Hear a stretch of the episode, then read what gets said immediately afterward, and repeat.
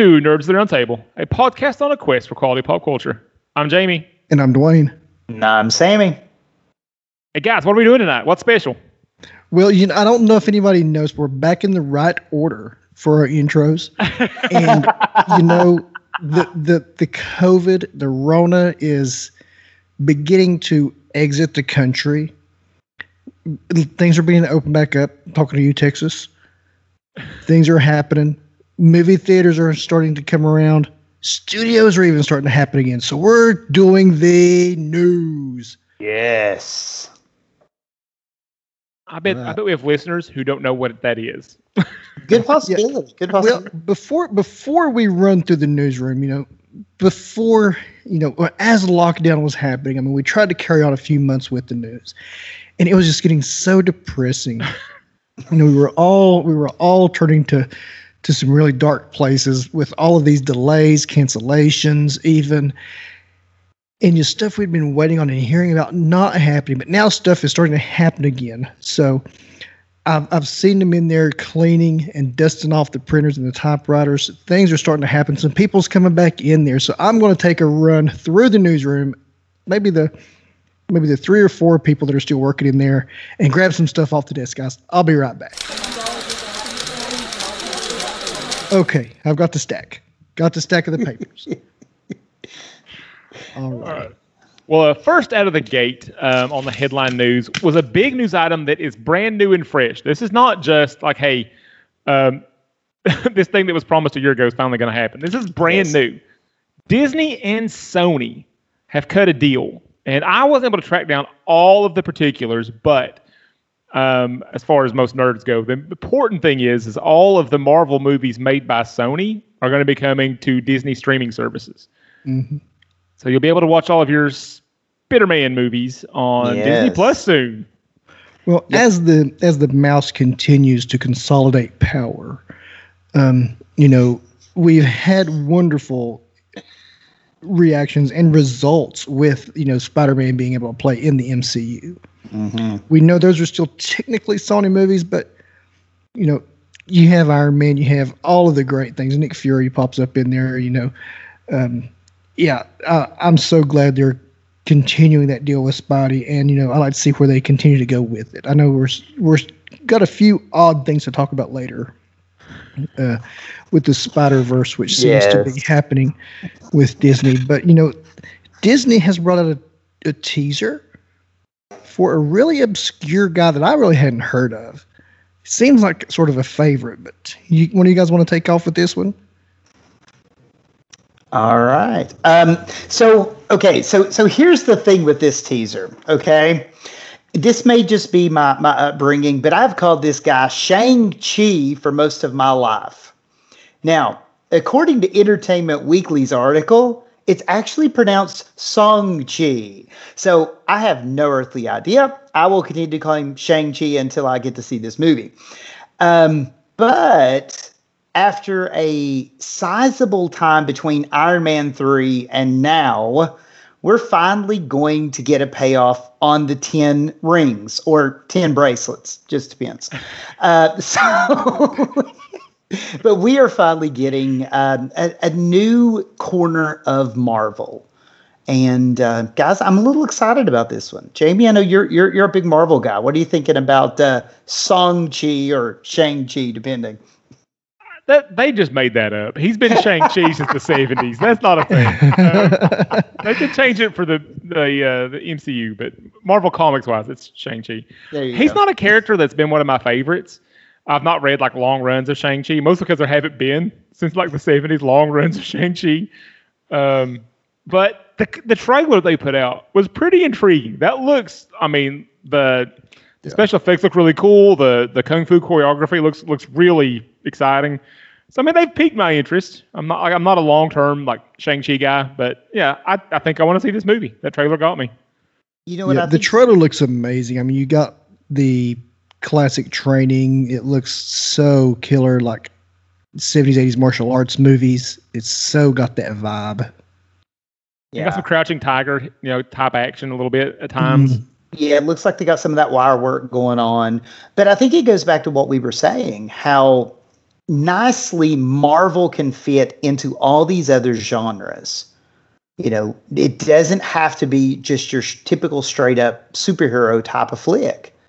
Yeah. And Marvel fits into all these genres. You can put a different uh, facade on it, and it still can be Marvel. So I'm looking forward to it. Yeah, definitely, definitely that.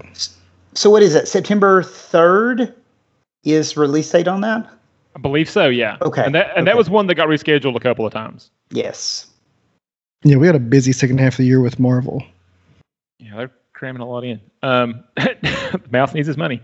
Um, next up on the uh, on the headline news is the Army of the Dead trailer.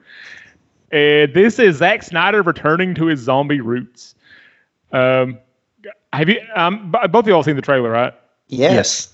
Yes, because basically Zack Snyder like blends Suicide Squad and World War Z together.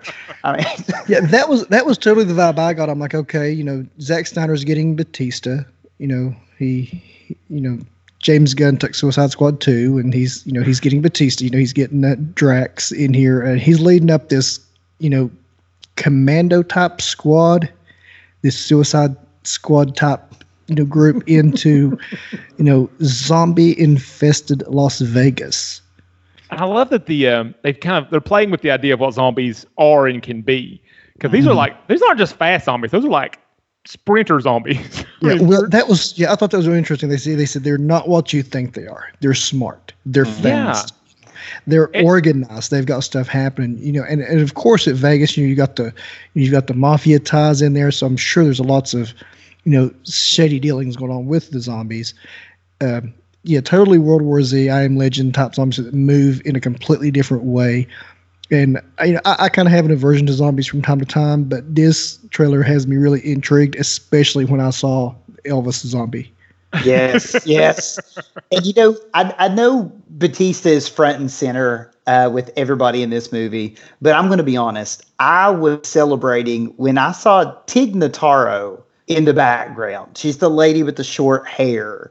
Um, she is uh, also a, a chief engineer on Star Trek Discovery, and she is so hilarious. Uh, she is sassy. She is smart mouthed. Uh, she's so great, and I hope she brings that personality uh, to this movie because I think it'll work really well. uh, well, I I don't have a good segue. Um, Hawkeye finished filming. Yeah, we, we had been teased with some trailers, but we found out that those were fake trailers. Uh, you know, kind of kind Yes. of a tease there. Uh, uh, you know, some of these fan made trailers, these guys really need to be hired by the studios to make some legit trailers because they they have really a really interesting take on this. But yeah, Hawkeye finishes filming. It's great. I saw one that was so good it reminded me of Pacific Rim. Like like they created a neural bridge from garbage and dripped it with kaiju. I mean, they, they took garbage and made an amazing Hawkeye trailer. I'm like, this is not the show we're gonna see, but I kind of want to see it. Well, with the one trailer, I was really confused why why Kate could mimic everybody's moves. I was like thinking they were going to tie Taskmaster to her somehow, but you know.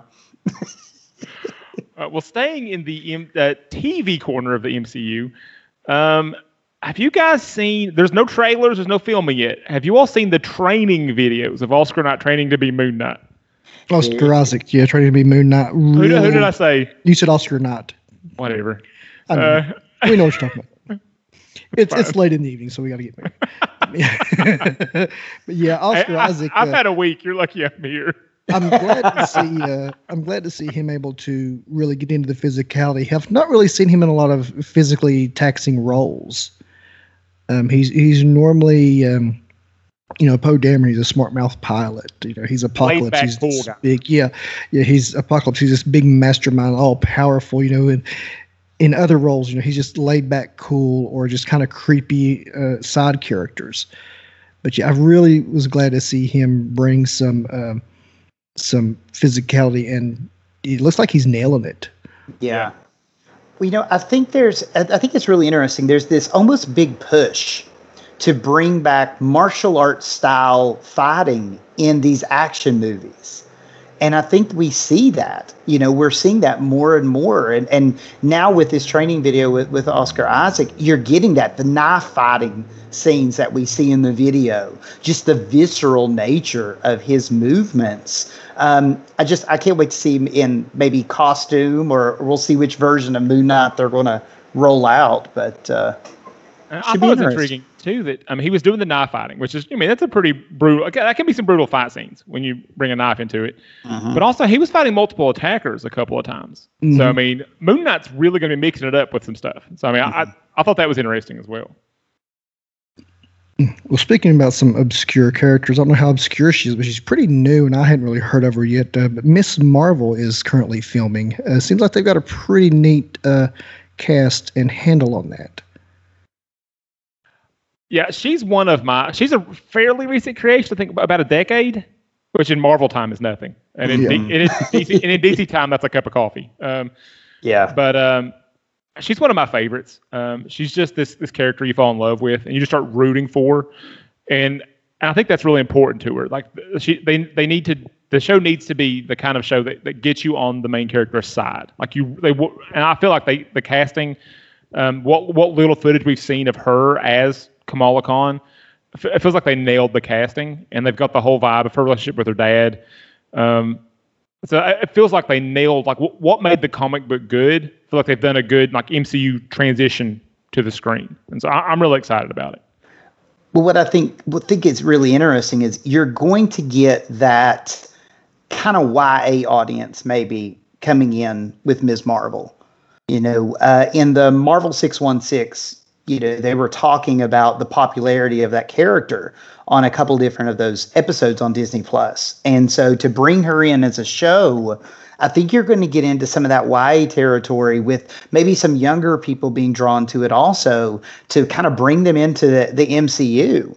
And then to turn around and, you know, Kevin Feige's already said Kamala will be in Captain Marvel too. So hmm. Brie Larson, Teyonah Parris, and um, Iman Vellani, I think, is the the actress that's playing uh, Kamala. So all three of them. Basically, if we could just get like Mar-Vell rolled in, we'd have all of the the the big Captain Marvels, you know. So.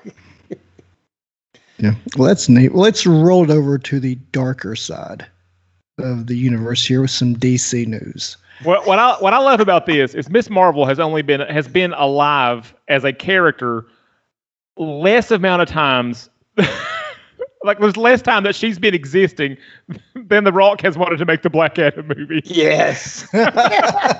That's a much better segue. Yeah. But yeah black adam has been talking uh, you know been talked about for so long. And i've even lost track of you know is it a thing? Is it not a thing? Is it happening? Is it not happening? Is it shazam? Is it not shazam? You know what are we doing here well, you know, July 29th right now is the date that The Rock let out in the video feed of his Instagram uh, and pretty much took over all of the billboards in that photo. It was big streak of lightning, Black Adam, and gives us that date. Um, since that, we've heard some really cool things. At least as a DC guy, I'm really, really excited. Uh, we're getting characters that you probably wouldn't see in your typical DC movie. Atom Smasher, who goes back to the 80s. Cyclone, whose grandmother was the Golden Age Red Tornado. But then you get Pierce Brosnan as Dr. Fate. I mean, seriously. And then on top of that, we get one of my guys. We get Hawkman in this movie. and I am excited. Uh, you know, I like I like the big DCU tent poles, but there's it, there's those off the wall ones, man, that are my favorites, and Hawkman's one of those. So yeah. I'm dying to see what those wings are going to look like in this movie. Now, is that a long? Are those long term relationships? I mean, I, I don't read that that corner of the DC universe whatsoever. I, I didn't know Doctor Fate and Black Adam were connected. Uh, a lot of it's probably going to go back to that Egyptian mythology type of, of concept, would be my guess. Um, you know, as far as the mystical side with Dr. Fate, you know, Hawkman is connected to this reincarnating life from uh, Prince Khufu of Egypt. Uh, so you know they may try to pull that Egyptian type of feel into it hmm. with uh, Black Adam there. I just I know this is setting up the eventual Shazam versus Black Adam, and I'm just I'm super curious what a fight between The Rock and Zachary Levi is going to look like. Chuck versus The Rock. It's going to be hilarious. oh, it'd be great. oh. Uh, the next item is one I put on here because, um, well, COVID's been weird for a lot of things, and it, now it's making the Oscars weird. Um, so this year's Best Picture nominees apparently have been seen by no one. yeah, it's it's so strange to have the movies being awarded and things when when they, there's been no public interaction. You know, and I, and I know the uh, the Oscars. You know, you have the you have the group of of uh, you know directors, actors, old people, whatever, you know, who are who are voting on these. It, it almost feels like you know in the past that they've kind of spoken for the people, but now it's just like, hey, we don't even need you guys. We're just going to go ahead and vote on some movies you haven't seen yet. You know, it's so weird. Well, what well what really got me intrigued um, slash horrified. Um, they did a poll among not just general audience, not just like you know general population, not just among like casual moviegoers. They they did a poll. Uh, apparently, this is like a something. I don't know how you get on this list of people who are active moviegoers, mm-hmm. um, and they asked them about just name recognition of the nominees.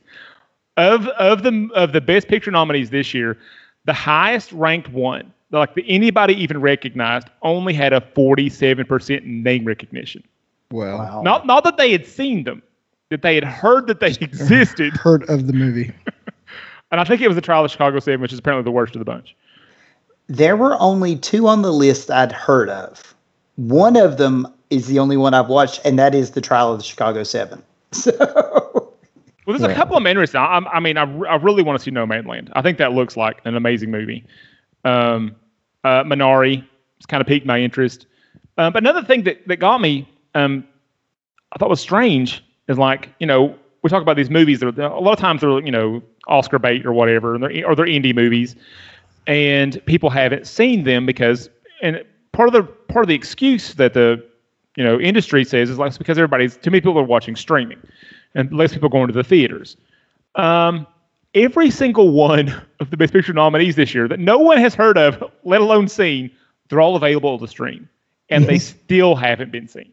And yeah. we've been locked in our houses for the better part of the last year, and we still didn't watch these movies. I, I just I, I find the whole scenario baffling and intriguing. yeah, definitely, definitely strange. Definitely, definitely strange. All right. Uh, last of the headline news. Um, I don't remember who put this on the list. So. Well, of course you don't. I did. You, okay. You look at it. It's Star Wars. it's Star Wars news. I put it on here. Kenobi casting. Um, yeah. Um, as uh, you know, Disney's wrapped up with uh, the Mandalorian. Looking at uh, you know we're going to the Bad Batch very soon. Um, a lot of uh, talk has been happening with the with the Obi Wan Kenobi uh, series. Ewan McGregor has has been uh, adamant that you know, he wants this to happen. Well, it's finally happening. It's been filming for the last little bit. We've had some odd casting news. I know the one that everyone is talking about is Hayden Christensen, mm-hmm. where this is happening after. You know, this is an in between uh, after the prequels, before the original trilogy. Um, you know, so I think that we're going to have Hayden in there in some flashbacks, maybe instead of some live interaction. But I'm gonna tell you the news, the casting that has me jazzed more than anything is Owen and Beru are back. Joel Edgerton and Bonnie Piesse are back in this, and I cannot wait to see them in action because I mean, you see these beautiful young people in episode two, you know, on this harsh, harsh planet. You see them at the end of episode three getting the baby, you know, getting baby Luke, standing looking over the sunsets, you know, the twin suns setting there. And then, you know, flash forward to 16 to 20 years, and they're just demolished. you know, uh, physically and mentally, they're exhausted. So, I mean, what has happened? I mean, was raising Luke this tough? I know it's Tatooine's harsh. It's Tatooine. Look at Obi Wan. and, and Obi Wan. I'm so excited to see what happens in between here to put them in this position. You know, but uh, but uh, I I'm so excited to see these two come back. I was really hoping we would have gotten more of them in two and three. You know, aside from just a small little side quest. But you know, as as we know, Joel Edgerton is is a phenomenal actor. Uh, the things we've seen him in, uh, Bonnie Piesse, I, I'd love to see more of her.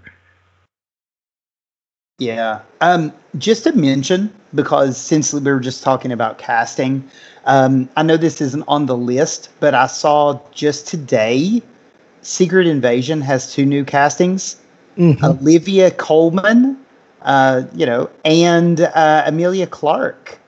So, Queen of Dragons and the Queen Mother herself are, are both going to come into the MCU. So, talk about great actors coming in. So, yeah. Killer, killer.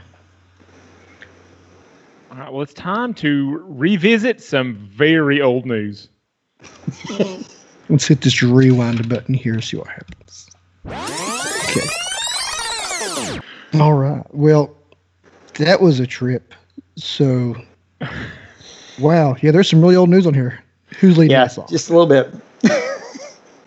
okay. Um, we'll kind of highlight some ones that we've talked about a lot, and then we'll just read a list. but these are all of the movies that kept getting rescheduled that made us so depressed that made us stop doing the new show. uh, so the, the, highlights are Black Widow. Um, we should have seen this movie a year ago. Um, it's coming out now on July the 9th, which will be here in a heartbeat. Um, the Dune movie that we were so excited about. Um, you know, I, you know, you know, I'm not super mad about it. If they went back and fixed the CGI on the sandworms, I'm I'm okay with the delay. Uh, but that's coming out October 1st. Um, and Sammy, you get your Bond movie. Yes. On October 8th, it's finally coming out. Netflix wouldn't pony up uh, for what they were asking. and then Ghostbusters Afterlife on November 11th. And that was such a great trailer. I'm still excited to see that movie. And I'm still borderline furious they've pushed it back that far. Mm-hmm. Too far. And, and, and, now we got Baby Stay Puft, so. yeah, you thought you liked Baby Groot. What do you see, Baby Stay Puft?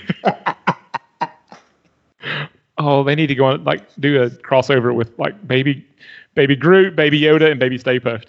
Yes. what would be cuter than that? All right, so th- those are kind of the headliners, and I'm just going to read a list. Um, uh, man, this last year, it's been rough. It's been terrible. Okay, so uh, Morbius has been pushed all the way back to January 21st of 2022. A Quiet Place 2 is almost here in May 28th. The Suicide Squad, August 6th. Venom 2, let There Be Carnage, September 24th. The Eternals, we're getting so we're getting so much Marvel this year. Uh, Eternals November 5th. Maverick is finally coming out November 19th. Spider-Man No Way Home, more of that Marvel, December 17th. The Matrix 4, a movie I'm still baffled about, December 22nd. The Kingsman, also December 22nd. And Sherlock Holmes 3, also, also December 22nd. Wow. Something's going to get shifted.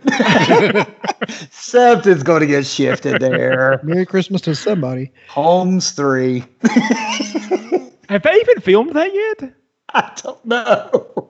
I know Downey was talking about it, but I thought it was like pure future tense. I didn't know it was yeah. a thing yet. I, I, they were trying to get schedules straightened out last I heard. Now they've got a release date for a movie, so whatever. But, but what but what I think is encouraging about that is they they have kind of like the reschedulings have stopped. Like things got pushed back and they got pushed back again, and some of them got pushed back again after that. But but the rescheduling has stopped, and so yes. we are actually going to get some of these movies that we were excited about, and so these appear to be mostly set in stone. So yeah, pretty pretty much uh, they seem to be happening now. And a couple things that we have talked about in the past, w- w- we were hoping to happen, actually have happened.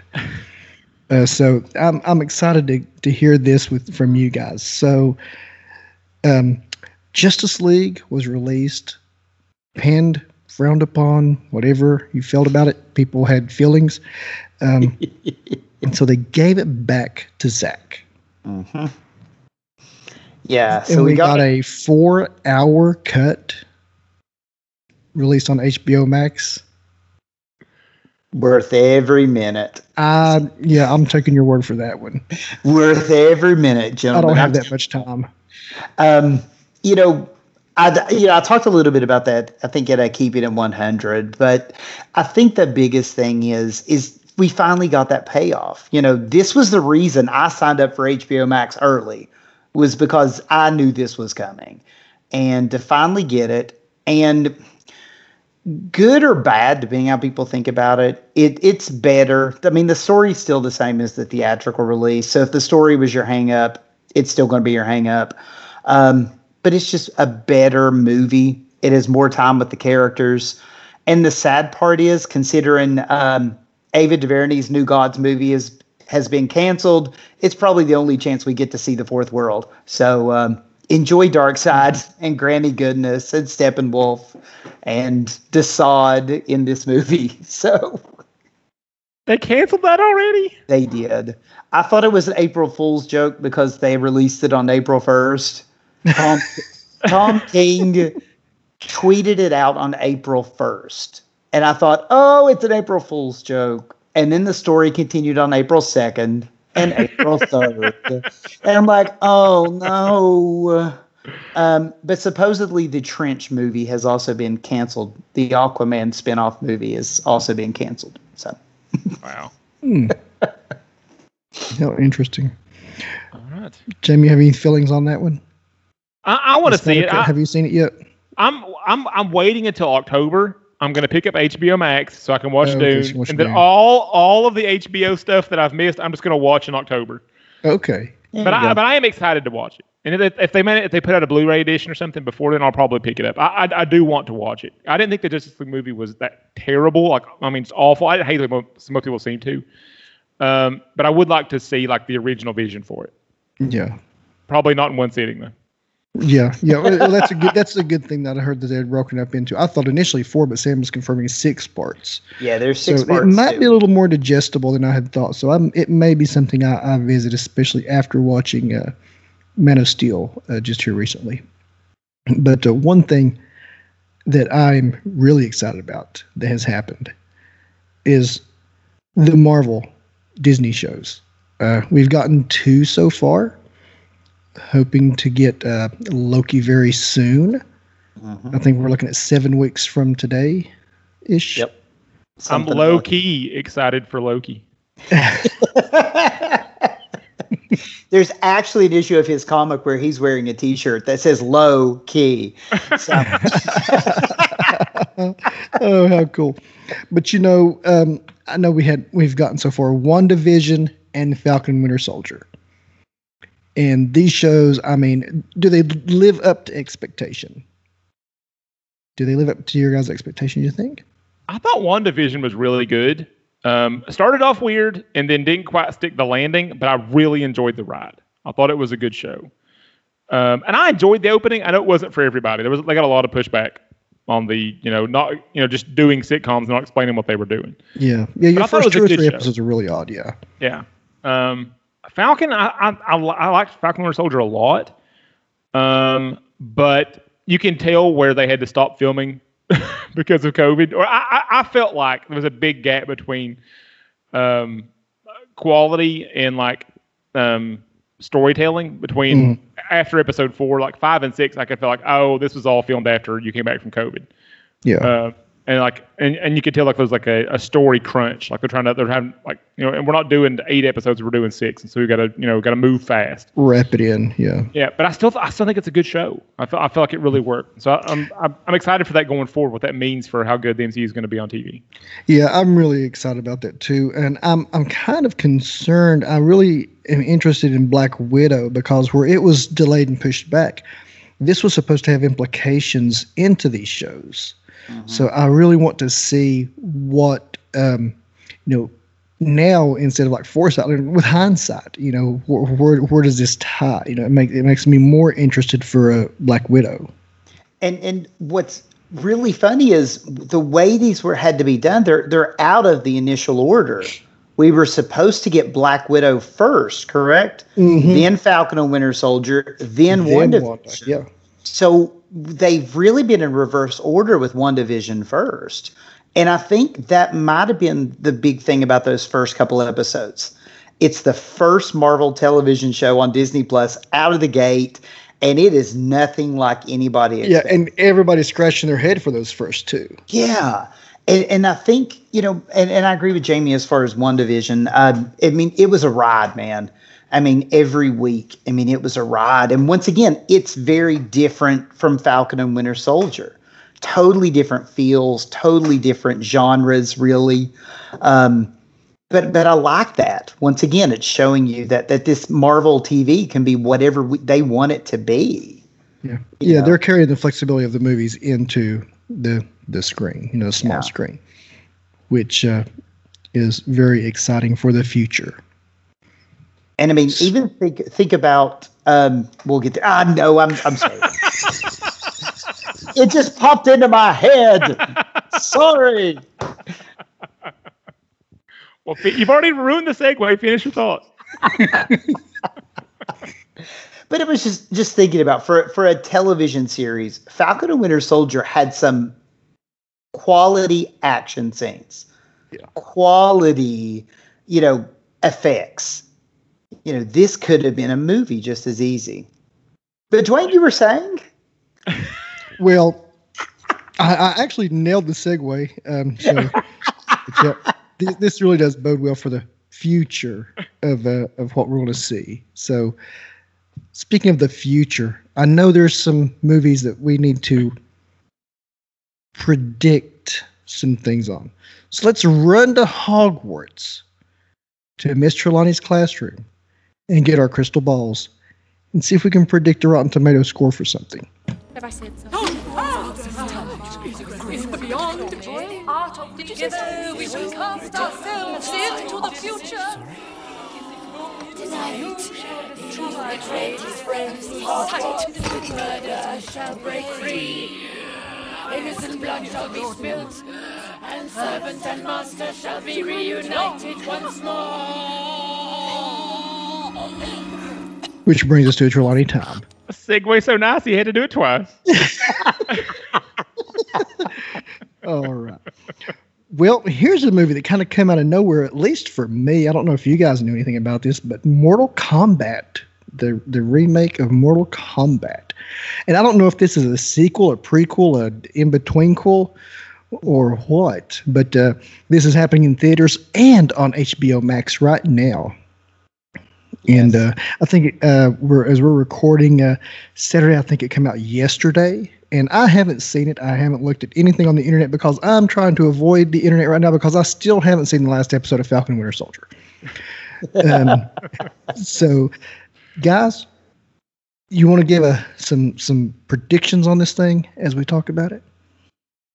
Uh, so the Rotten Tomatoes score is based on critics' reviews. Um, I don't think of Mortal Kombat as, you know, fodder for the critics. so I'm going to go low. And this doesn't mean I think it's going to be a bad movie or that it won't be very entertaining.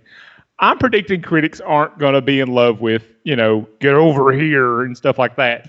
So I'm going 47%. Oh. Okay. okay. If we were going audience score, I'd go a lot higher.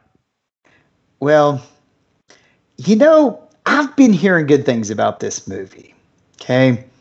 I realize though that we live in a culture of I love it or I hate it. And that's the only ends of the continuum that seem to exist. So since Jamie went to one end of the continuum, I'm going to play devil's advocate. I'm going to go to the other side. I'm going to say 82%. 82%. Wow. yeah, you you do understand. Rotten Tomato scores are based on critics' reviews. but those critics are old enough now to have played the original Mortal Kombat and probably love it. Well, as Jamie was giving his score, I had one in mind, and and I'm I'm going to adjust it up a little bit uh, because I was originally going to go 48, but I'm going to change just a little bit. I'm going to maybe grab some of Sam's uh, thoughtful enthusiasm there, wishful thinking, and go just a little bit higher to 52. I don't think this thing's getting. I don't think this thing's hitting into the 60s myself. Yeah, I, I don't think this is going to be a, a, a high batter uh, for this. But you know, it's a very beloved characters, a really um, polarizing video game that a lot of people love. Uh, I, I, had a lot of fun with it in the 90s. Uh, it was a fun game. It was a terrible movie. well, the I did not like the movie. I've not seen the original Mortal Kombat movie or Mortal Kombat Annihilation. Um, I have seen the Mortal Kombat Legends Scorpion's Revenge animated. Uh, but oh, oh, Sam, yes. Sam, we're gonna have a talk. Uh-huh. You've got Flash Gordon, Master of the Universe, THX one one three on your shelf, and you haven't seen the two classic Mortal Kombat movies? Nope, never. Classic, you, huh? Are you allergic to kung fu or something? That's not the adjective I was going for. I watched the first one and I was all set. Yeah. I didn't need a, I didn't need annihilation or whatever they, Sammy's talking about. They well, were well, what they were, you know. It's, it's, I'm it's, very see see. I've, I've got a strategy on Trelawney this time. I'm trying to help Jamie out. I he felt so bad about himself for his long run of Trelawney mishaps. So I'm trying to bail him out. So trying to help him out there. So when Dwayne said he was going to change his game, I'm like, oh, that's wise. Get really far away from me. no, I, I, I still go. think I'm, I'm gonna go up just a little bit. I still don't think it's going too far. Too far. well, as we wrap up our news episode, um, I, it was great to revisit some of these things and talk about some stuff actually happening in the nerdverse. Yes. But we owe our listeners something because we had a mishap last uh, week. We had uh, Skype decided to get all funky on us and uh, do some really cruel things on a great movie. And uh, so, uh, thankfully, uh, you know, we were we had a great time recording it still yet. Thankfully, Jamie was able to do some footwork and legwork and, and aggravate Skype there. They they sent us all the files, and it was still missing. Um, for some reason, we recorded it and it just was not there. It's lost in the interwebs somewhere. Um, but uh, The Incredibles, Disney Pixar, Brad Bird directed. Let's get this review going, guys. Graphically novel. Three brothers tackle a different graphic novel each week.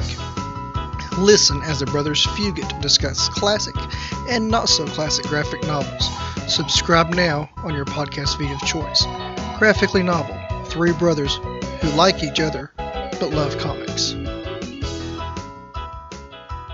All right. Um, who wants to go first on grades?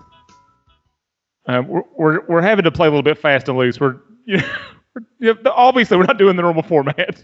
well, I'll, I'll lead us out. This is you know, The Incredibles is an A plus movie. I mean, it really is. Um, it's everything that I wanted wanted it to be when it released, and it's still the same way for me. Yeah, yeah, I'm with you too. I mean, this is, I mean, it's an A plus movie, and we're on a run of great movies here. I mean, this is what our, uh, I think it's the third movie in a row I've given an A plus to. Mm-hmm. Um, so yeah, it's just a great movie. Um, great. I love the animation style, um, the th- thematic stuff. I mean, it's just it's it's just a, a movie you it just captured my heart. I just I love the characters. I love the story. I love this movie. Easy A plus. Yeah. Well, you have the classic Pixar storytelling. You have Brad Bird uh, really knocking it out of the park with the characters, the development, the style. This is so stylistic. I know it. Um, watching some documentaries is one of Pixar's earlier, uh, you know, people, quote unquote, animations, and um, they really, you know, are stylized like the comic book characters that they are. You know, they're just massive, huge personalities.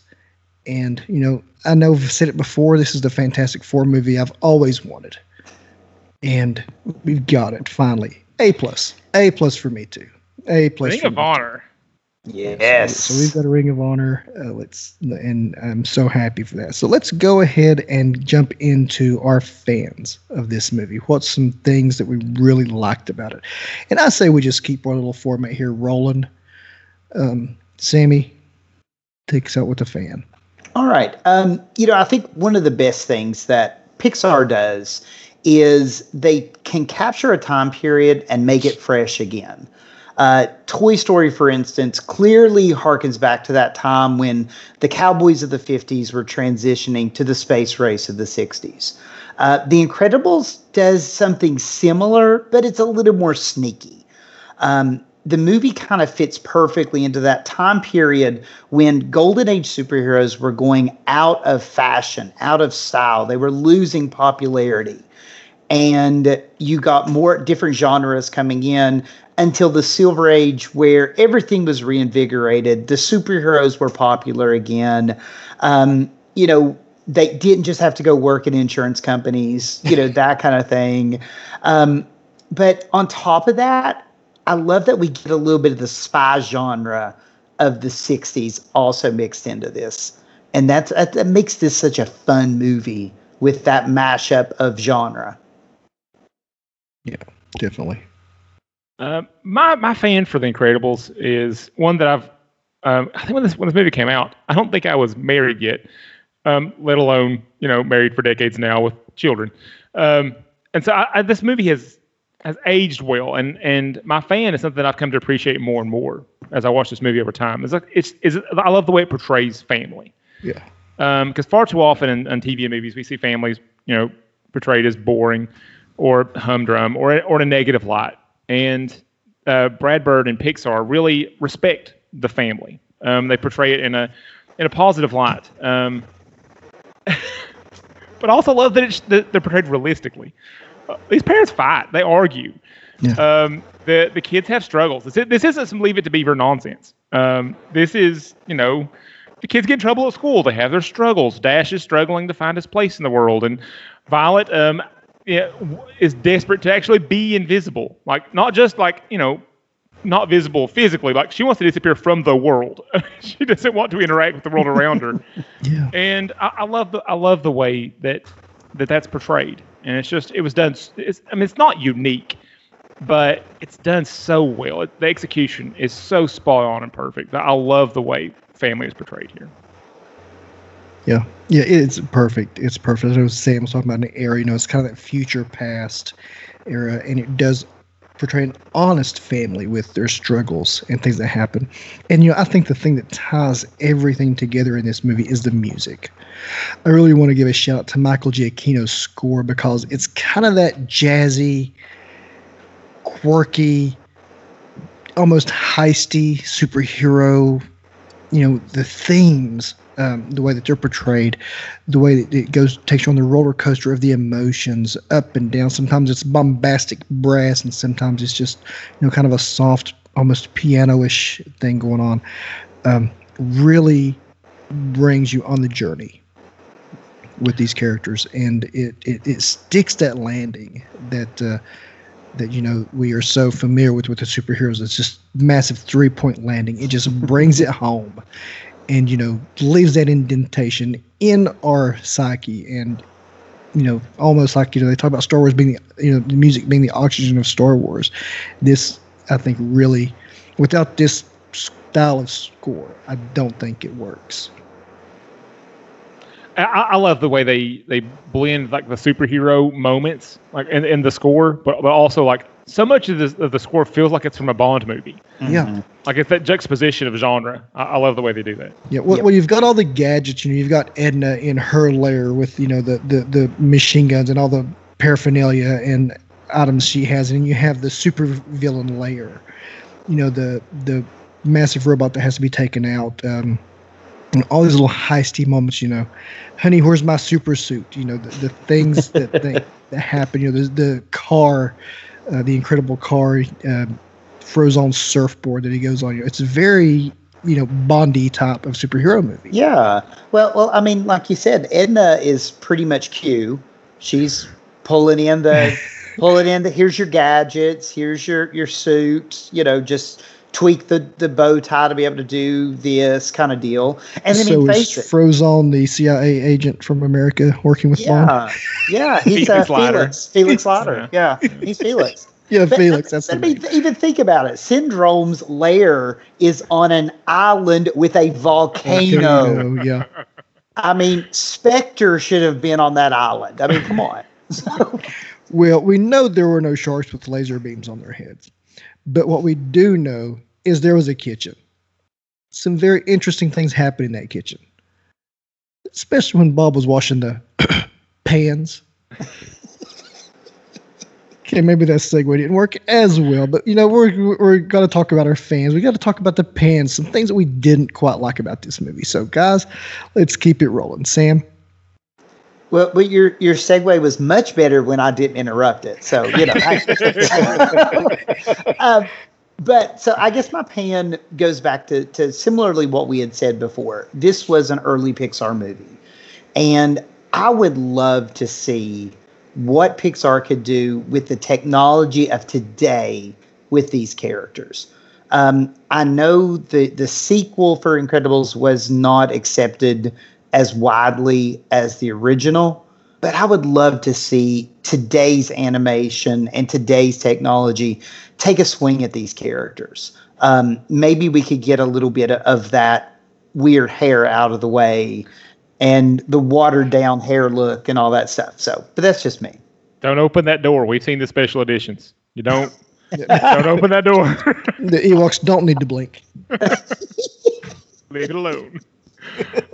um, I know mine's an unpopular opinion from, from the lo- from the lost recording. I know how this goes over. Um, I kind of, sort of, a little bit hate Jason Lee's vocal performance in this movie. He's just making some really weird vocal decisions. Like some of the line deliveries are just strange. Like he just slips in and out of other accents and just goes over the top for no reason sometimes. And there's other times when he's just phoning it in. Like uh, there's times he, I, there's a couple of points where I feel like he's just bored in the sound booth. and so I just, and Jason Lee's a fine actor. He's he's got a good voice. He's got good vocal range. I don't know what happened, but Sy- Syndrome falls kind of flat for me. And, and as far as the vocal performance goes, he's an interesting bad guy. I just don't love the vocal performance. What, what what our listeners don't know is that in the Lost Show, Dwayne and I both gave best performance to Jason Lee. so that's why we were giving Jamie such uh, hits over it. Yeah, It doesn't work for me, but it works like a house on fire for these two. yeah. It's it's probably one of my favorite parts of the movie. I Um, don't get it. Yeah, he's he's just such that over the top bad guy, uh, and I love it. And, and my fan kind of, you know, I don't know how. I, I guess it would be sort of unpopular too. The heroes to me seem kind of two dimensional to this phenomenal bad guy. You know, with syndrome, he seems is just so out there, but the but the heroes are just like almost two dimensional to me. Uh, they're not quite as interesting and that's really a, I mean, and and they're great characters, and I love them, but they're not as cool as the villain. But you know, that's what happens sometimes. I've heard this have. take before, and I still can't believe it the second time you're saying it. Well, like I said, it's not much of a pain. I wanted to bring something to the table. I didn't want to show up and say, "Well, there's nothing." But you know, there, I guess if there's something I would nitpick with this movie about it is, you know, some of the char- some of the hero characters just aren't as as well defined as. oh, you, you don't want the Gazerbeam spinoff? Um, yeah, I'm good. I'm good. I did enjoy seeing, you know, the the their contemporaries. I know we, we spoke about that in the last Show, but I did enjoy seeing the contemporaries. But it, it's just not. I don't know. The the heroes just you syndrome brought them to life. You know, and and I think that was the problem with the second movie is you didn't have as animated a, a, a villain. It wasn't as over the top and as out there as as Jason Lee's syndrome was. It was a lot more subdued in character. I think that was where the second movie struggled, is they didn't have this big, humongous bad to face. I agree. I, I, I'm my only problem with Syndrome is the vocal performance. I think he's a really good character. I, I like his storyline. You know, the the rejected sidekick. Yes, I, I really like the whole deal with him. It's just the vocal performance I don't love. So I, I'm I'm actually I I mean I don't I don't that I agree with you. I like him more than the Incredibles, but he is he is a really good villain. Yeah. Uh, yeah. Very very interesting villain. You know, somebody who makes a great villain and a great good guy. We've seen him be great and we've seen him be bad. It's Keanu Reeves. Jamie, why don't you take this? Okay, maybe potentially for the last time. We're doing our Keanu connection. Um, we'll see. We're playing it by ear. Um, and unfortunately, these guys have to hear my terrible Keanu connection again. So there are actors that get pigeonholed or made memorable by their voices. Think of Gilbert Gottfried or Bobcat Goldthwait. You ever heard of you? You hear that voice and you know who he is. Uh, Fran Drescher, Norm Macdonald, Carol Kane, Gilda Radner, even Jeff Goldblum. It's from the vocal um, pattern. It's the vocal, like the actual voice itself. You always recognize them. You always know who they are as soon as you hear them. And it's great when they get matched with a memorable part or a character. And, and you, have got magic. Think of Bobcat and, and Scrooged. I, I love, I love Bobcat in that movie. Uh, Goldblum in Independence Day, all of the neurotic weirdness of Jeff Goldblum on display Independence Day with that voice. Um, we get a couple of those in The Princess Bride. Um, but the most memorable of those uh, was a small part that made a word be pronounced a certain way ever since. Yes, Mr. Inconceivable himself, Wallace Shawn, is this week's Keanu connection. He plays Bob's terrible boss in The Incredibles, but he also played Rex in Toy Story 4 where Keanu played Duke Kaboom. Wallace Shawn is this week's Keanu connection. Kaboom! yeah, love love me some Wallace Shawn uh, in, in, anything I've seen. This guy, Everything. he's he's he's insane. Yeah, he's he's just insane. He's one of these weird actors that just has this face and voice that it is what it is. he's great. And you you always know it's him however he's being animated, you always know it's him. Yeah, yeah, yeah. Truly, truly. Well, guys, I hope you have enjoyed our blending of our news and movie review format. I think this might be where we're going in the future, as you could tell from the. We're kind of toying a little bit with the format, and uh, if you have suggestions or, or things that you you enjoy that you that we've missed or more of or something, shoot us shoot us a message. Uh, you know, drop something on the Facebook page. Uh, let us know. You know, we we want this show to be enjoyable to to you guys too. We don't want to be just three dorks sitting around a microphone talking. You know, um, although th- it is a ton of fun to do this, but we want the show to be something that you uh, find of value, and and and I hope you do. I hope we can continue to hone it to be great for you. Uh, coming up on our next review, Sam, you're pitching something. All right. So so this could be part of our, our pop culture quest, so to speak, that we always talk about. Uh, but we're going to put a spotlight on a little bit of a different type of movie. Um, going into the little bit of, of political drama. So throw in a little bit of a curveball. We're going to be looking at 1976, All the President's Men. So you're getting Robert Redford, Dustin Hoffman, um, a little bit of history as Woodward and Bernstein investigating the th- the uh, what the robbery at the Democratic Party uh, national what headquarters or whatnot. So uh, should be pretty interesting. Be a different change of pace for us, fellas.